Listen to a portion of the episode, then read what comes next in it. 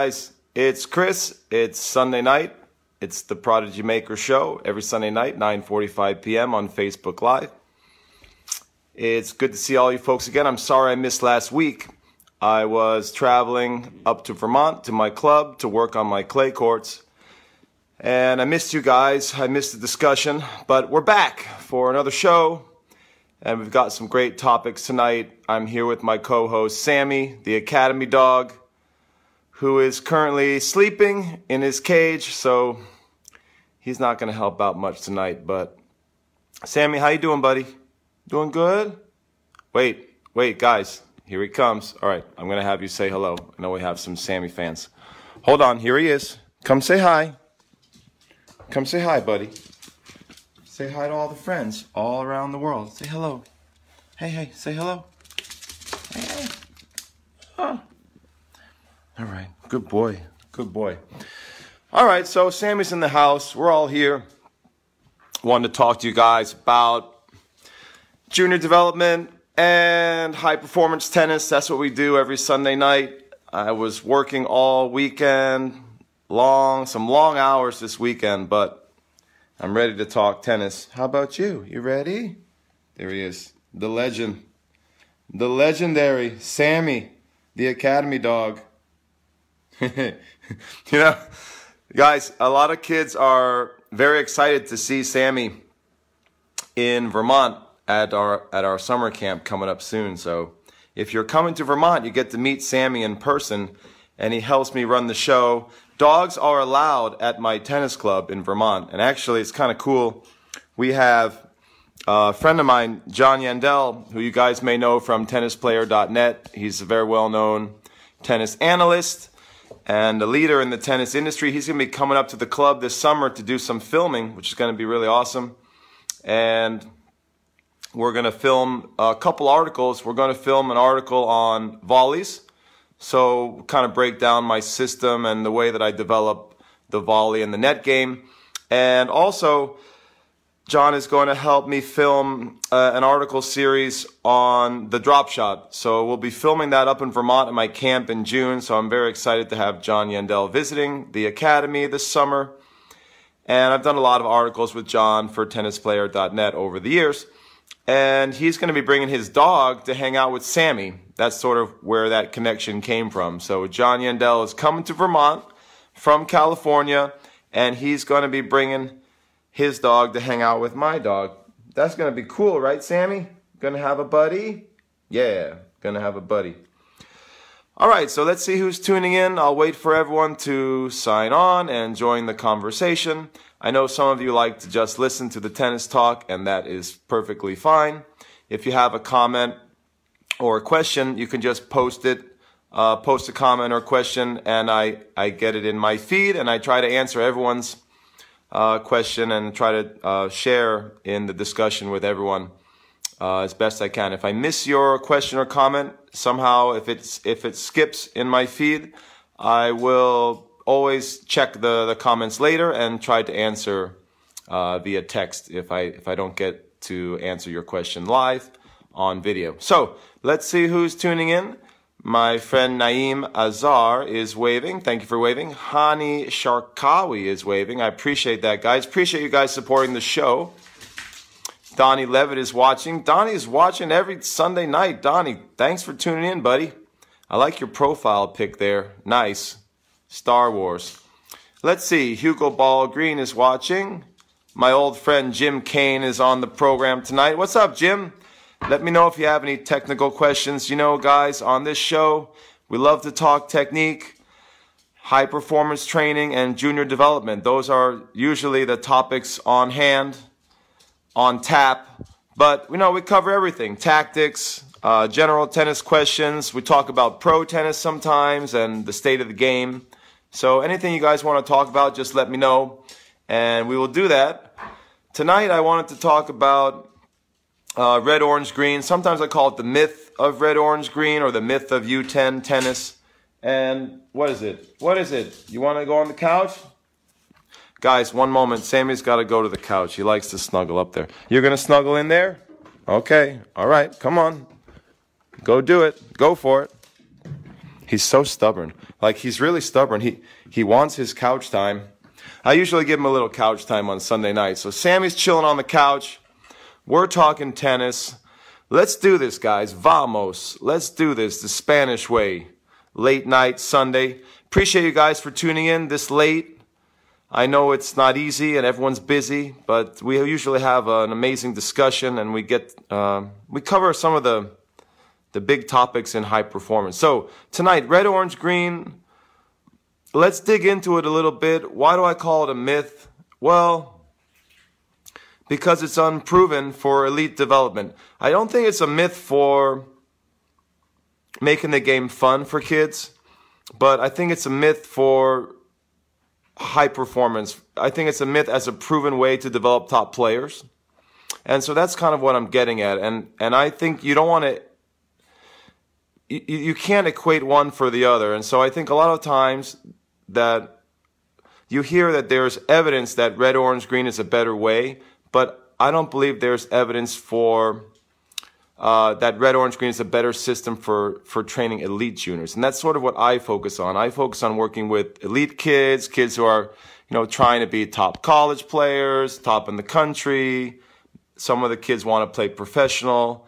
And I'm not sold that the red, red, orange, green method or, you know, whatever you want to call it, play and stay, or, you know, every country has a different name for it. Sometimes in the U.S. we call it U10s or, uh, what's the other name we call it in the U.S.? Uh, tout, like tennis, uh, tennis uh, under 10s, you know, tennis under 10s. You know, we have every country's got a different name for it. Basically, you know, low compression balls and uh, modified courts, and you know, I personally I I use a lot of yellow ball with my young players, and I think I'm doing a pretty good job. I have a very good track record and developing uh, top ranked kids in the country. And I don't really have an issue using the yellow ball, especially if the kid is uh, gifted and talented.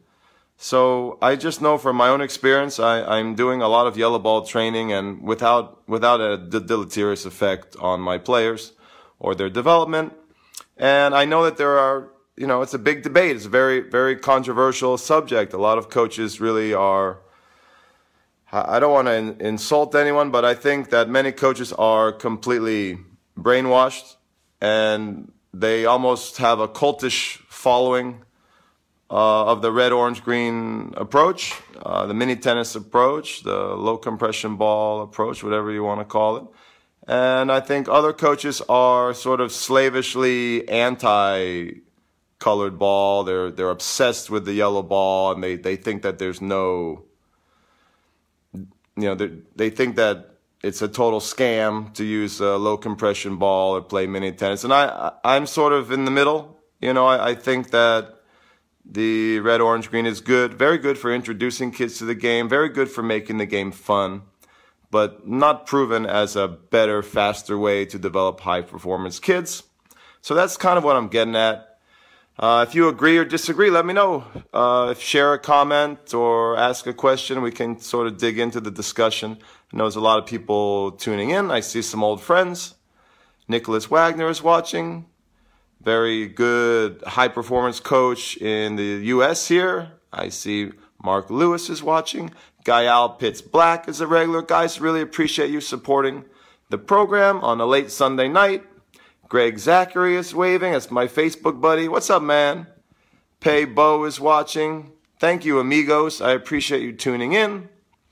So, I had an email this week. What sort of spurred the discussion was I had an email from a parent, and he asked me about red, orange, green. And he said that in his section, I think was the little, the Intermountain section, that the Little Mo canceled one of its young eight and under divisions because there was no one who wanted to play with the green or yellow ball. In other words, all the kids, there were no kids from that section who knew or wanted to play with the green or yellow ball. So Little Mo canceled uh, the eight and unders. And I thought that was kind of interesting. And the dad asked me, you know, what do you think about this, Chris? Do you think that young kids can play with the yellow ball in a full court? Do you think they, they should be all training with the red ball? And I would say that in my experience, when you have a gifted kid, it's very easy for them to play with a yellow ball. I would say generally around seven or eight years old. You know, certainly by nine or 10, when you have a kid who's talented, who's got some ability, they can play with a lot of control with the yellow ball, and it's really not not a big deal. But it's such a controversial issue. Like you get into such a firestorm these days. If you start, uh, you know, you bring up that that topic, you say, "Well, I have some kids; they're doing yellow ball." In some parts of the country, some clubs, it's it's. Uh,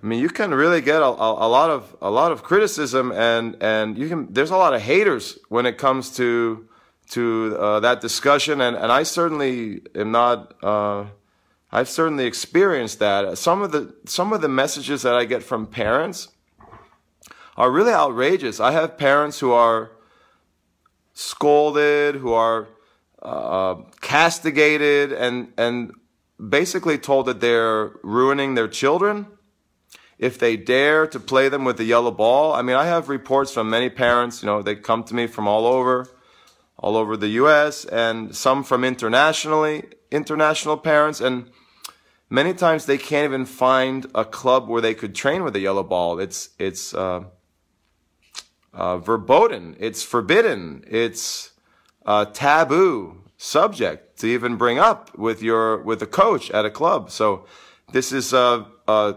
cultish, cultish behavior around the country. I'll just speak for the U.S. because that's where I coach. Cultish behavior where where there's no dis- room for dissension, there's no room for a middle ground. It's very black and white. You either train red, orange, green, or you're ruining your kid.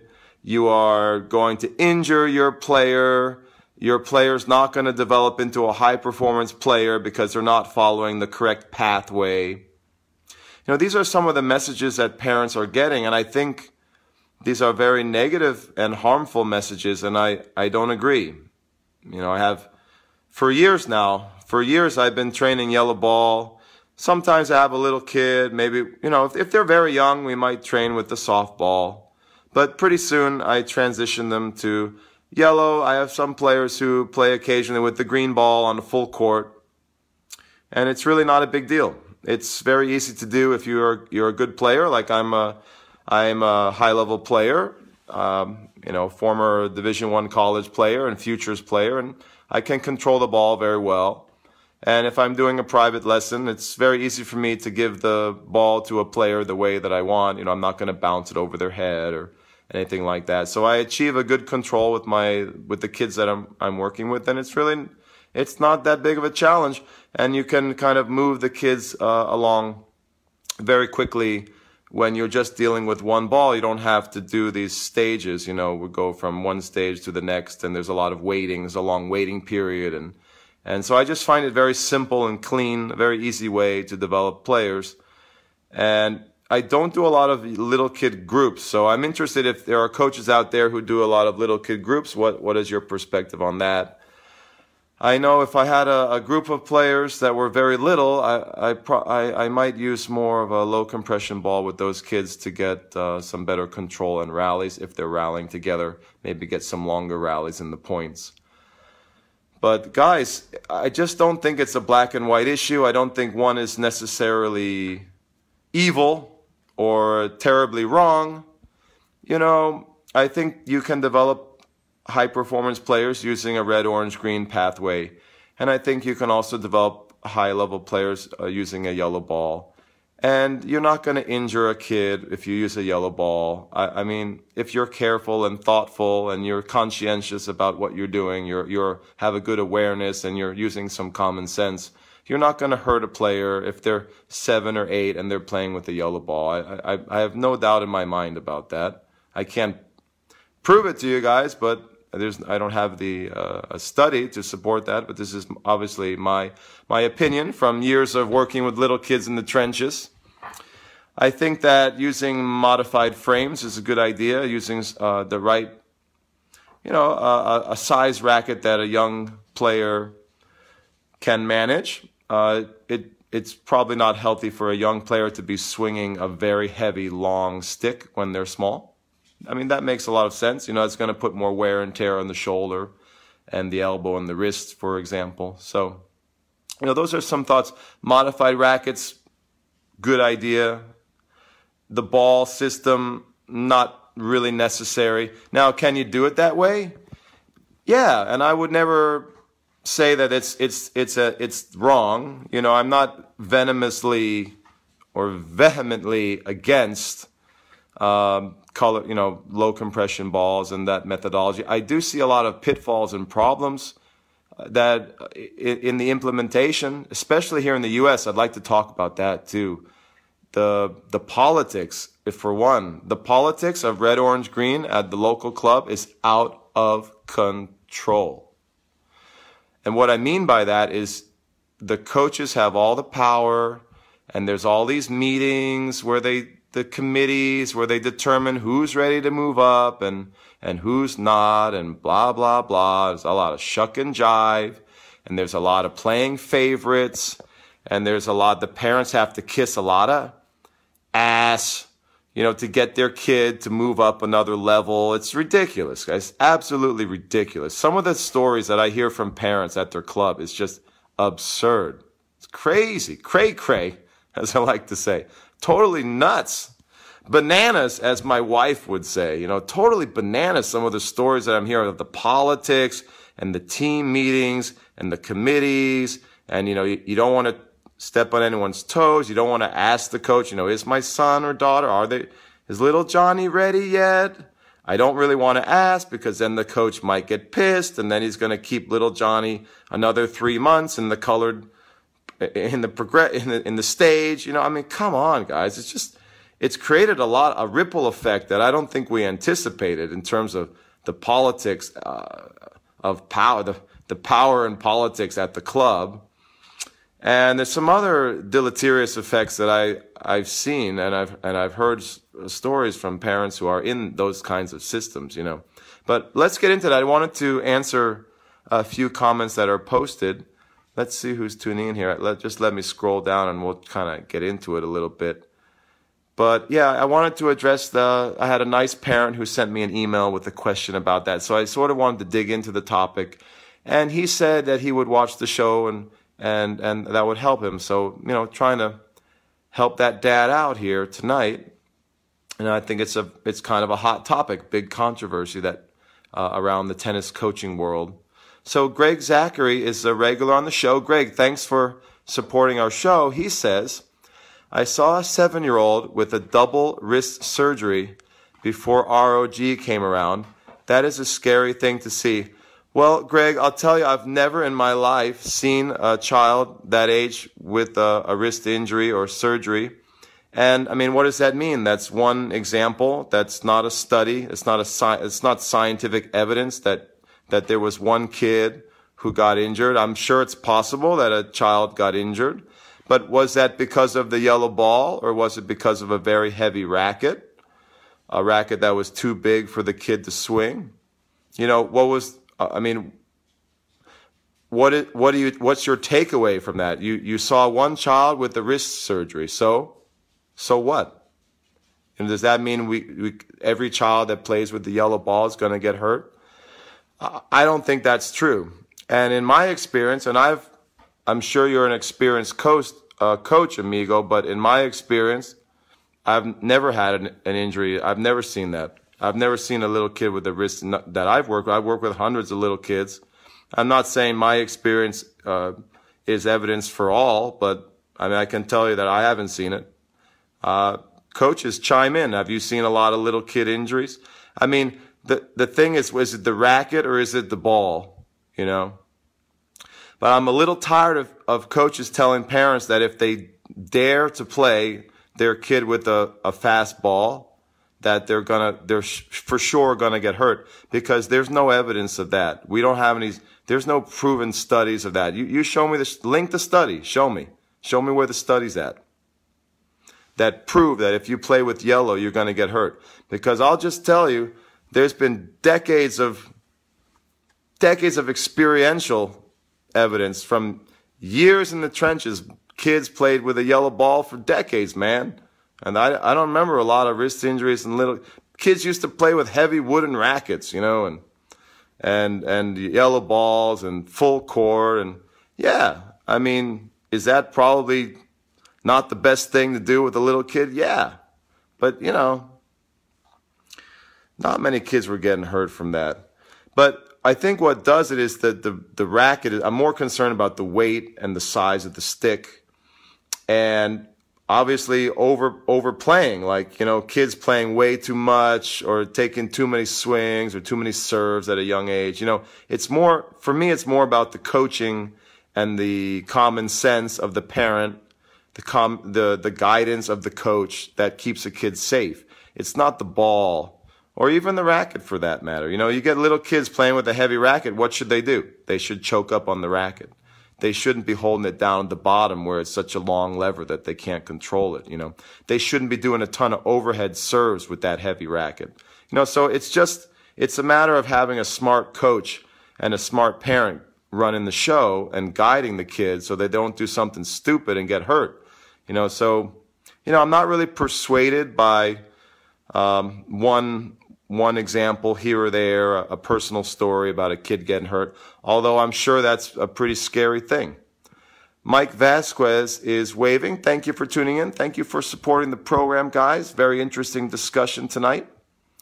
John Locke is watching. Sounds like a new viewer. Appreciate you tuning into the show. Viorel Bunila says, Good evening. What's up, man? Hola. Thank you, amigo, for tuning in. Thanks for the Shout out. Appreciate it. Tom Downs is watching. Wait a minute, that's my Facebook buddy. What's up, Tom? How are you? Tom is a very accomplished coach, and we share a we share a former player that we worked with, right, Tom? Yeah. She we won't name her name, but she's got a tiger mom. We know that. A lot of the top players have tiger parents. Come on, guys, you know that. And let me tell you, a lot of those top kids are not playing with the red or an orange ball when they're like eight or nine. I'll just say this any kid who's actually really gifted, like way off the bell curve, like way over to the right of the bell curve, they can easily, and I mean easily, play with a yellow ball at seven, eight, nine. It's not, it's not challenging. In fact, sometimes I joke with my parents and say, I'd like to find a ball that's faster like a different color that's faster for those talented kids. So then it would speed up their nervous system and their, their reactions and get their eyes sharper and, and make them challenge their movement even more. You know, if there was a faster ball than yellow, I'd try to maybe find that for the kids that are really gifted. How about that? I'll just go out on the limb and say that, guys. I'm looking for, can somebody manufacture a faster ball? Because that's what it's it's not a challenge for really gifted kids. So if you ever work with a like a talented athlete, a really good athlete, and I work with a lot of them, at seven, eight, nine, it's it's not a big deal because they move really well and they have great eyes, and you just teach them how to move up and back so that the ball's not bouncing over their head. You teach them to take the ball on the rise, and it's not a big deal. And they're not going to get injured. So you know, that, that's how I see it. That's based on my experience. And I'm tired of coaches and whoever out, whoever's out there in the industry just shoving that myth down, down everyone's throats and scaring the, scaring the bejesus out of, out of, uh, parents. You know, parents coming to me saying, I'm afraid to play with the yellow. I think I should wait one more year to play with the yellow because I don't want to get hurt. You know, it's more about the stick, you know, than the ball. Because if you teach kids to move well, the yellow ball is not an issue. If you teach a kid to move, so what should they do? If the ball's bouncing high, what should they do? They should move back quickly. Get in position. Come on. Or teach them to take it on the rise. Come on. You know, guys, just teach. Teach the game well. Like I said, I really be- believe that development is about the coach, the philosophy, and the, the parent. The parent the, the intelligence and the experience and the common sense and the guidance from the parent and the coach are what make a good player. It's not the balls, it's not the racket, it's not the size of the court, it's the it's usually the coach. And if it's with the prodigy kids, a lot of times it is the parent. The parent is a big part of the deal. And, you know, if a parent does something stupid or if a coach doesn't teach the skill well, you're going to have issues. What, I don't care what color you're using. And I'd like to get back to that point in a moment because the red, orange, green that we see in the US is not the red, orange, green mini tennis that you see in France or in Belgium or in some of the European countries that are, that do it really well. You know, so that's the other thing. The way that we do red, orange, green here in the US, I'm just going to say it. It's a joke. It's laughable. It's it's a shame the way we do it. We don't do it the way they do it in France and Belgium because they teach the game better. They teach technique better. They teach footwork better. They teach more creative skills with the racket, you know, more creativity and feel and and and what we do is we just take the red, orange, green and play games. You know, that's not really what it's all about. You know, some of the leaders of of games-based approach. We can get into games-based approach because I've had a lot of discussions and debate about that. And that's a controversial issue too. But you know, it's not it's not they like to say the advocates of game-based of GBA, game-based approach. They like to say, well, it's not games-based approach, it's game-based approach. You know, so they like to make that differentiation and they're really sort of cocky when they say it, you know, like it's it's not games based approach. But in a way, those those experts are right. And here in the US, we do a lot of games based approach. We don't teach a lot of technique and skill within a game. We just play games, you know, to make it fun for the kids. And what you see is, sorry, I got off on a little tangent here, but what you see, just want to get this point out there, is that what you see with red, orange, green in the US is you see a lot of players coming out of U10 who are disaster technically. They have very poor movement and footwork skills, and they don't have a lot of a creative game with good feel. The stroke production is not good. So, it's not the same in Europe. In France and Belgium, you see players who are eight, nine, ten, and they're playing on a mini tennis court, but they look damn good. You know, they look like little pros, moving beautifully, elasticity, you know, variety of stroke production. It's, it's a beautiful thing to see. And that's doing red, orange, green the right way, guys because they teach technique. You know, they're heavily invested in technical training. And I think that's what's wrong here in the US. Like we have we have the red, orange, green, we have the small courts mini tennis, but we just screw it up. Like the adaptation to the US has gone completely off track and it's devolved. It's just a devolution. It's devolved into games, you know, games and, and, and stiff strokes and poor movement. It's sad.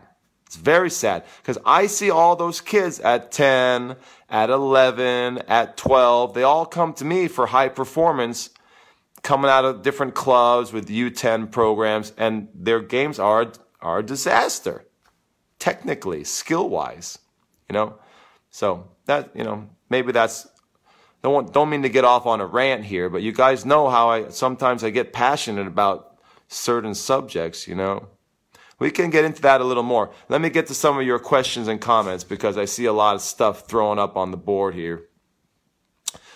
My buddy Paul Zubarev is waving. I think Paul's tuned in before. Thank you for supporting the show. My friend Michael Furman, Carlos Carrera is waving. Got a lot of regulars tuning in. Thanks, guys. Appreciate the support on a late Sunday night. Let's get after it. Let's get into this, guys.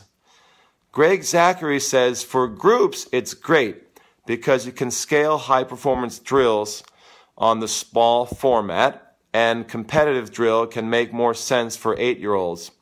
Like I said, I'm not a black and white guy. I think it's very true that for group training using a low compression ball, make some sense. You know, you can slow things down and, and develop better control. So especially if the kids are rallying and playing points and doing something in cooperation, for example, that it, it makes sense to me, Greg, that, that that's a, uh, a good use of a low compression ball, especially in the early stages. You know, I, I, I don't want to get off on too many rants here or tangents, but I have a lot of thoughts on this. I mean, this could take up the whole show, guys. I mean, forget the other topics. We were going to talk about how the forehand follow through to the shoulder is dead or it's dying because it is. I don't even know if we're going to get to any other technical topics. This topic is huge and it's so big and fiery. It's, it's a major it's a major subject that uh, on tennis coaches um, on their minds and it's on parents' minds. And I didn't, I guess I didn't realize uh, we'd have so much interest tonight, but we do, which is actually good. It's good to have passionate discussion. Let's see. Maybe I'll, um, I might get flame tonight. I, it's okay. I can handle the flames. I can take it. You know, let's see. Greg Zachary says, as a coach, it just makes you very conscious yeah, when you see a kid get injured, it kind of freaks you out, right? Like I've had some students with uh, stress fracture in their back, or you know whatever your experience is with kids, you sort of become very sensitive to those those stories because those stories they're emotional. There may be kids that you know very well, and they're they're kids who you've spent a lot of time with, and when they get hurt, it it does have a, a deep impact. I totally understand that. But what I'm saying is we try to be objective in the way that we teach and then the recommendations that we give to parents. Try to make sure that we're giving advice that's evidence based, that's based on some, if possible, uh, some sort of uh, good science, you know, good scientific study, a well constructed scientific study. And if not, based on uh, uh a lot of experience with with a with a large group of players, a large cohort, you know, a, a large um, base to to make your your determinations from. Because if it's just a few players, you know, that's not a great sample size. Try to try to make your your your your decisions and your recommendations based on a broad group of players that you work with over many years a large sample size, in other words, and also, if possible, uh, scientific study. Unfortunately, sometimes in tennis, we don't have enough scientific studies.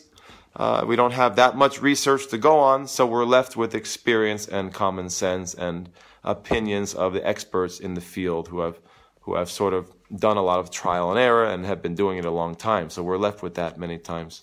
All right, Jesse Cooper is waving. Thank you, amigo. Top Tennis Tennis is waving. Thank you. Larry Klein is a regular. Thank you so much for supporting the show, guys. Appreciate it.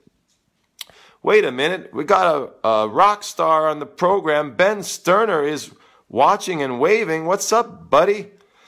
Ben Sterner, are you training your kids with the red, orange, green? Are you going to go yellow? You've got some little superstars there. Ooh, big decision. I'll just tell you this. If you choose to go yellow, I know how to do it well and I can do it safely. If you choose to go red, orange, green, I could teach that too. You know, it's, it's about the coach and the philosophy and the knowledge and the experience. It's not so much about the, the ball or the size of the court. We are obsessed with that here in the US and it's become like a cult. C U L T, cult. And I like to call it the way I see it. That's the way I see it, guys. Let's see who we got on the show. Wait a minute. Hugo Ball Green, an authentic French coach, my assistant coach, is going to chime in. He says in France, it's all about teaching technique to the kids, using a lot of material on the court for the little ones, cones, hula hoops, plastic lines, etc and keeping it as interactive and fun as possible for the little kids. Eventually, at the end of the session, we'll play games. So yeah, that's your experience, Hugo, in France. I wonder if other other you know top coaches in France would agree. I would be interested in getting other French coaches and uh, on and getting their perspective. But I think you're essentially right. I think the technique is the the key. You know, you can make tennis fun for little kids, but you can't neglect their technical training, and that's what I see happening so much here in the U.S. You have just hundreds and hundreds of clubs and thousands of coaches who are teaching games, and they're not teaching enough technical skill within the game. And I think that's why you see so many poor players coming out of U10. I think it's really an epidemic here in the US. I don't know if it's like that in other countries, but in my experience, especially here in the Northeast, northeastern part of the US, we have so many players coming out of U10 with very poor foundations. I'll tell you a little anecdote. I've been to some orange ball tournaments here in New York, and they are a joke, an absolute travesty. And what I mean by that is it's not like Belgium, folks. You don't see little superstars that look like little pros on on a ping pong size court. What you see is kids standing around, not moving their feet, very stiff strokes, very short rallies. I mean, what are we doing, guys? I mean, isn't orange ball progression supposed to make the kids better, improve their technique, improve their tactical skills, improve the rally length, right? I mean, USTA is forcing everyone to do orange ball now. It's required. It's a mandate. We can discuss that as well, guys, because it's a stupid mandate. I have so many parents who hate it. It's a big turnoff. It's just another way that USTA's made the game more complicated for parents and families at a young level. Just a big, big turnoff, you know. And you got to play with this. You know, USTA regulations. I don't know if it's like this in every section, but you have to play with a very small racket. I think it's uh, 23, 24, 25. Uh, uh, maybe it's 25. You know, so you have kids who are training with green and yellow they're they're able to play green and yellow, but then they have to go through all these tournaments with orange with the smaller stick. I mean, it's crazy stuff, crazy making. I had some kids who had to have a special small racket that they would use for tournaments, so they would have to switch sides of the racket because they couldn't play with their normal racket to get through orange ball progression because it's a mandate. And you know, blah blah blah. It's just what a pain in the ass. You know, I don't know what to say about that, guys. Yeah, if you're a good player, you can get through the orange ball progression very easily. Just another example of junior tennis doing things, making things more complicated, making things less less fun. And the goal is to like make the players better, but it doesn't. I mean, if you see American orange ball, it's it's terrible. The skill level is terrible. It's an embarrassment. You look at Belgian players at eight years and nine years, man, they got that big technique book over there and they're not messing around. And in France, it's the same, man. They, they love their technique. They're, they teach beautiful skills, man. That's what you got to do with those little superstars. All right, let's see what we got here. Jim Kane says we got a lot of comments up on the board. I may have struck a nerve. I'm sorry, guys. Try not to hate me too much. I'm just calling it the way I see it. I'm a straight shooter, as you know. I try to give you the real deal, keep it real to level 10, which is the highest level of keeping it legit. Jim Kane says, let's see. I agree that gifted kids can experiment with the super fast ball, but for the average six to seven or eight year old who may lack the confidence and possibly be introverted, interesting, Jim, introverted well, Chris, I will trust a top coach to figure out what is best for their students. Maybe a bigger sponge ball to start out with. I have a personal story I can share sometime in regards to the sponge ball pop uh, sparking an interest in a child turned off by the traditional ball.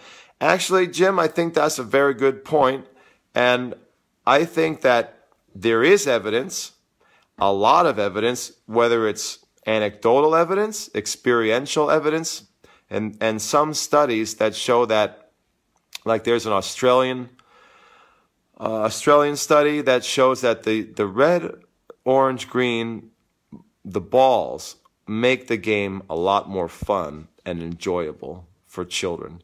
So I think there's a lot of support for that. So that claim is a good one, and I think it's a very good argument. What I'm saying is, I see many, many coaches and leaders in the industry conflate, and that means to mix the two. They conflate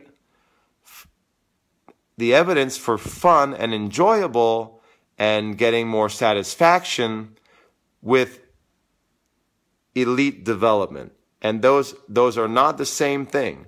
Now, you can say that there's evidence for more satisfaction for young kids to play with a red ball or an orange ball, but that's very different from saying that a red and orange ball is a quote unquote better way to develop elite or serious players or competitive players.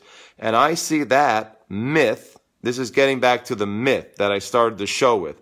I see that myth propounded, uh, spread all the time. I see it everywhere. I see it in literature. I see it in advertisements. I see it in articles. I see it at conferences. And it's a myth. It's a myth that there's evidence that using a red or an orange ball is a better, more efficient, more productive, faster way, whatever you want to say, is a better way to develop elite, serious players and that's sort of the, that's the beef I have, you know, with, with the, the way it's being marketed, the way it's being spoken about. It's a myth. It's a fallacy. And it's wrong to conflate the two, to, to, conf- to take the evidence and use uh, the evidence of satisfaction as evidence for uh, better high performance players. And I see that quite frequently out there in the industry. And I'm just going to call it the way it is because, you know, I like to call it out. That's the way I see it. Okay. Hugo Ball Green says, Hugo Ball Green is blowing up the program tonight. He says in France, we use a big, slow plastic ball for young kids starting tennis. I find it very effective because due to the size and speed, it allows a lot of repetition and volume of play. So yeah, this is an interesting new phenomenon in France. They're using like this bigger, even bigger than the foam balls that we have here in the US. And I know that's starting to catch on. And I think that's cool, man. You get a kid like three years old, four years old, five years old. I'm not going to use a yellow ball with that kid. We're going to use a, a soft ball because at that age, what's it all about? It's about, you know, having fun, enjoying hitting the ball, getting a good rally, and the kids are not very well formed. But once those kids start to hit, you know, six, seven, eight, if they're, you know, relatively talented, I, I, I deal with a lot of those kids who have maybe more ability than the average kid. I, I don't deal with too many, I don't have too many recreation, I don't coach any recreational kids, but I would say on the average, the kids that I work with are relatively, you know, talented athletes, you know, they don't need to, to use a slow ball. They're, they're perfectly fine uh, with the faster ball. I think the modified racket makes sense because you don't want to tear up their shoulder or get any potential limb uh, joint injuries, you know. So that's that's kind of how I see it. Now, if a player if a player does want to go through that progression, can it be done well? Yeah. I think it can be done well. Let's look to France. Let's look to Belgium. You know, you can develop very, very good elite players using that progression, but it has to be done right.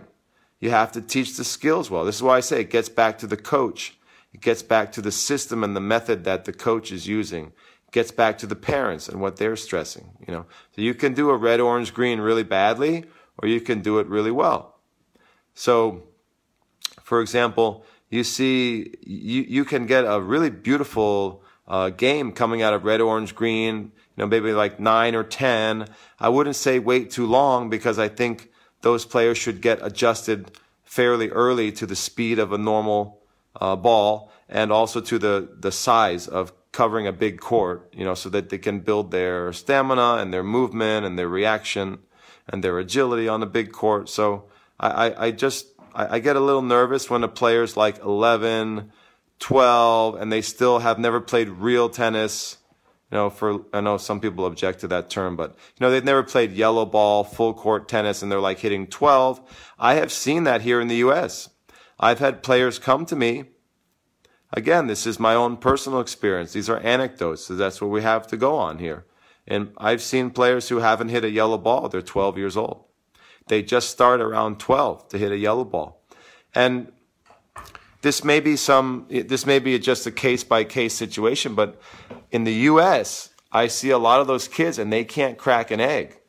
I don't know why that is. You know, maybe they're, they're hitting softly to keep the ball in a small court. I think that happens a lot. Sometimes you see that at orange ball tournaments here in the U.S. For some reason, you, when you see the national championships for Belgium in like eight and under or 10 and under, it looks real good. It looks good to me. I see racket speed, I see acceleration, I see elasticity, I see good movement, and I see nice strokes. You know, I see the things that I would like to see in a young kid. I see it in Belgium. You see it in France. But for some reason here in the U.S., there's some sort of disconnect. It's not working. It's, uh, I think it comes back to the coaches. It comes back to the coaches and the parents. What what they're emphasizing, you know, what skills they're developing, and whether they're just playing games or if they're spending a lot of time building skill, building technique. And the players that I see coming out uh, of of red, orange, green at nine or ten or eleven, God forbid, eleven or twelve, and they haven't played on a full court yet, haven't played with a, a yellow ball yet. Those kids are behind a lot of other. Those kids are behind. Let's face it. They have they have a big gap to catch up. They have a gap to close. And I just get nervous if that gap is, is uh, too big that those kids may never catch up, you know? So I, I, was mentioning that I have some players who have come to me who played a lot of uh, low compression ball and, and mini tennis, and they didn't learn to accelerate when they were young because they didn't want to hit the ball too far. Like, for example, I have this little boy who I coach who's pretty strong kid. And when he played orange and he went through the orange progression, the USTA orange progression, he would have to go and decelerate all his shots. You know, he'd sort of have to uh, poke poke his shots. You know, um, he would have to push his shots because if he swung full force, it would go out and he would lose the point. So that's just you know a, a personal ex, uh, example, uh, story. You know, it's not a, obviously not a. I can't say that's uh, that applies to everyone writ large, but that is a, a some. Uh, I've had some experiences like that. I've seen it with my own eyes. You know, where this kid couldn't take a full cut at the ball. So I don't think that's really healthy for a young kid who's powerful. And I've seen a lot of orange ball matches where the kids are not moving well. Not like in Belgium, man. Those kids are moving beautifully in Belgium. In, in the U.S., for some reason, the kids, I, I think they're not taught the movement skills. The coaches are not teaching it, you know? They don't, the kids aren't moving that well. They're not moving gracefully or fluidly. And there's a lot of standing around and slapping the ball with stiff form, you know, bad technique, you know. What can I say? That's what I'm seeing. What are you guys seeing in your neck of the woods? You see the same thing? You're seeing beautiful stuff? What, what are you seeing? Johnny Pauls is watching. Thank you for supporting the program. Appreciate it. Jesse Cooper has a comment. Let's see what he says. Ooh, it's a long comment, Jesse. You really getting after it, man. All right, let's see what you got here. It says, what did the organization start using colorful balls? What are they saying about not using the normal ball? Do you mean the USTA? Are you in the US, Jesse? Are you international? We have a lot of international coaches who watch the show. In the USTA, uh, it's a mandate that we use the red, orange, green. Uh, there's a progression in tournaments. I guess I guess it's not a mandate as a coach. You can teach any way you want, but there's a heavy pressure from the USTA. Let's put it that way. There's a lot of peer pressure and there's a lot of organizational pressure to use the red, orange, green on the coaching court. And we have a mandate here in the U.S. that we have, the, the kids have to play orange ball on a 60 foot court when they're little. They have to go through an orange ball progression. It's not the end of the world. You know, it, if it's a good player, they can get through it pretty fast. But it's a pain in the ass for a lot of parents and a lot of kids who maybe have, uh, maybe they're practicing uh, at a higher level and they have to go back and play lower level orange ball tournaments. Not really ideal. Uh, let's see. He has, uh, uh, Jesse has a question. Thanks for all the questions, Jesse. Thank you for putting all your thoughts down and uh, contributing. So he says, also, why do the kids need to play those USTA tournaments? Why not skip it and the coach set up competitions that are suitable for their development?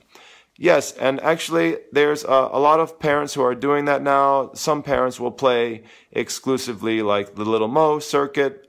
Uh, many parents are playing UTR now because they're unhappy with the USTA progression. It's just kind of a pain in the ass, kind of annoying.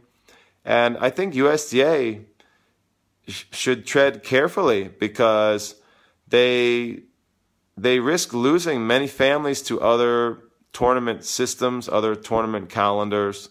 And I don't I could see a broad-based boycott of USTA tournaments. I could see UTR taking over a lot of the junior scene. There are uh, Little Mo does a good job. There are other organizations that are running junior international tournaments. So I just think I don't have any ill will towards the USTA. I have lots of friends in the USTA. I, I know a lot of good coaches in the USTA and smart people there. Just this is another just misguided, um, a misguided uh, proposal and plan for uh, and and mandate. And it reminds me sort of like the net generation thing. I, I wasn't meaning to talk about net generation, but in my opinion, net generation is like a huge waste of marketing resources. I think that that money, incredible, it must be a lot of money. Very slick marketing materials for net generation could be used for much better purposes. For example, I don't really see that marketing campaign taking off. Maybe I'm wrong. I don't really see it working. I don't see a lot of coaches adhering to the net generation protocols.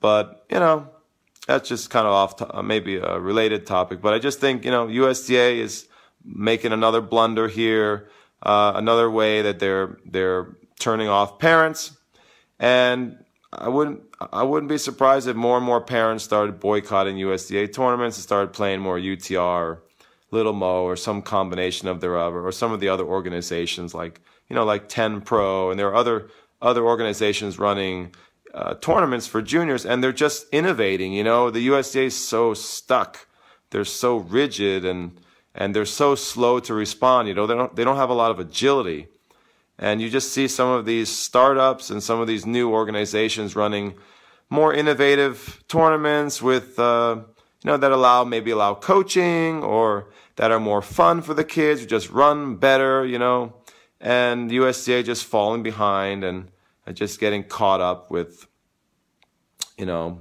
I don't know if it's too many committees or a lot of red tape and bureaucracy, but you know, they need to be more nimble and they need to be more innovative and get a better read on their customer base, you know, get a better read on the client, the families out there. I'm very in touch with what those people are feeling and what they're experiencing. I, I don't think USTA is very in touch with that. And, and as, as is very common, they, they have sort of a deaf ear they're very tone deaf when it comes to listening to what parents and families are experiencing. I don't know why bureaucratically and organizationally they have struggled with that, but it's it's not the first time that USTA has has been somewhat tone deaf to what's happening out in the industry, out in the in the trenches or in the in on on the court with uh, for juniors, you know. So, you know, that's sort of my take on that. Jesse says he's in Houston.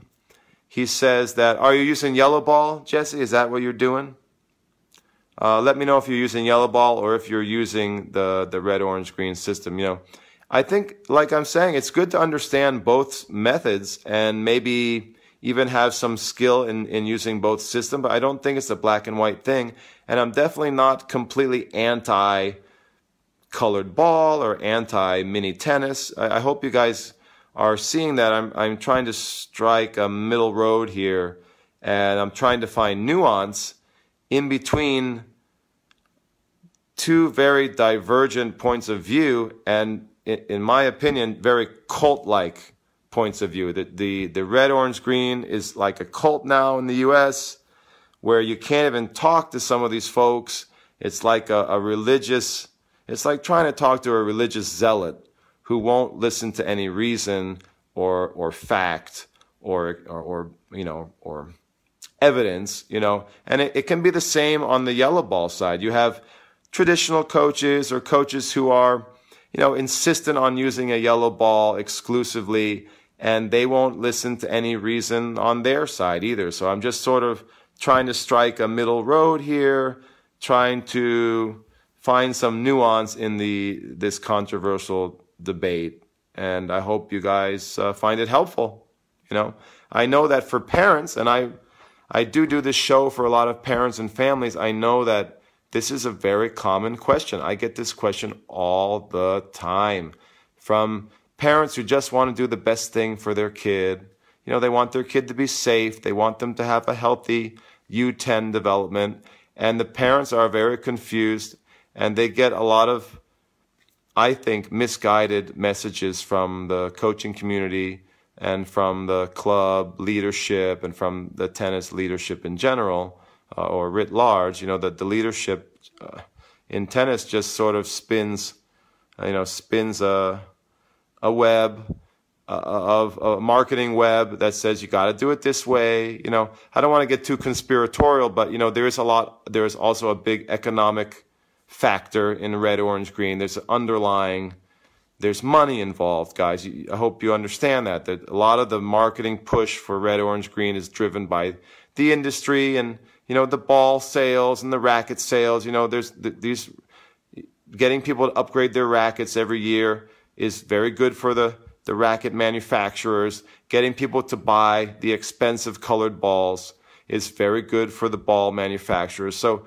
there, there is, you have to understand there, there is uh, some economics at play here too that sort of drive the discussion, that drive the messaging in the industry. And, you know, that, that can sometimes cloud, cloud the reality, you know, and that can sometimes create uh, misimpression and, and, uh, and, um, it can create a lot of misunderstandings, let's put it that way, in the industry itself. And that trickles down to the parents who are just trying to do the best things for their kids. So, let's see who's uh, tuning in. Very lively action tonight on the program, guys. I'm starting to feel a little bit tired after my 12 hour shift on the tennis courts. I might have to go sleepy night night soon, but let me let me try to answer a few more questions before I go. Did I even get to my topic about, I didn't get to the topic of how kids should jump on their ground strokes and kids should, uh, the follow through to the shoulder is dead. It's dying. So maybe we'll, you know, that's a, that's a common topic that I like to discuss. So we, we can, we can get into that a little more, maybe on another program. But guys, it is dying. The follow through to the shoulder is dying. If you didn't realize that, it's time to wake up and face the reality that follow throughs to the top of the shoulder. If they're not dead already, they are dying relatively quickly. Also, staying grounded with both feet, touching the surface of the court during all strokes is also dying. And players more and more are leaving the ground. You know, they're using their legs to push and lift their feet off the ground. And we should teach that. It is an evolution, it's a trend, and it's becoming more and more common now. And I, I teach it to all my young kids, teach them how to jump, teach them how to use their legs and spin their hips and get airborne in a balanced way. And we should be teaching that to young high performance players. We don't have to have all of our U10 players stiff and grounded. And that's what I see. So many players, nine, 10, 11, and they come to me stiff and grounded. So their legs, their feet are stuck to the ground, and their arm movements are stiff. Guys, we should teach elasticity and good kinetic chain loading and get those kids spinning their hips and getting off the ground whenever they can, or at least getting one foot off the ground with a good body rotation. And we should get that elasticity in the arm or the arms, whether it's a, a backhand or a four, a two-hander or a one-hander. If I could just get more players coming out of U10 who have some of that, like the little Belgian kids. They're elastic, they move gracefully,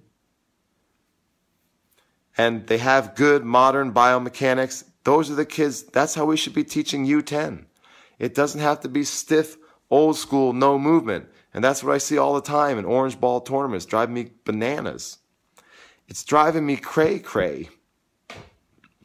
Salvador Gomez, my mi amigo, que pasa, que paso. Uh, my buddy from the Philippines. Cool, man. Thanks for tuning in. I appreciate it, buddy. Good to have you back on the program. The program is blowing up tonight. Got a lot of new viewers and a lot of comments on the board. I appreciate all the enthusiasm and I appreciate your support. It's definitely not easy to do a show every Sunday after a long weekend on the courts, but you know, I enjoy it. I enjoy sharing the knowledge and also learning from you guys, learning from your experiences and we have a great discussion every Sunday night. So thank you. I appreciate you guys. Tell your friends, please.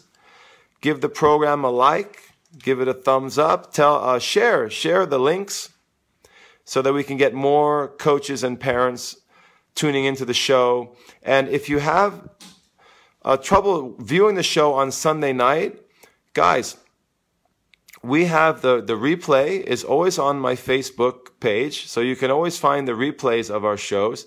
And also we, we keep an archive of all the shows on our YouTube channel, which is youtube.com forward slash Chris Lewit. So if you go to the Chris Lewit Tennis YouTube channel, it's youtube.com slash forward slash Chris Lewit. And you can find all of the shows. This is our season number two. This is episode two of season two. We have a whole first season. I think we have about 17 episodes. And also, all of these shows are translated and transferred onto a podcast platform. So you can get all of these shows when you're jogging, when you're in the car, when you don't have the ability to watch, you can listen to my my voice and you can uh, participate in the show and enjoy uh, all of the discussion that we have.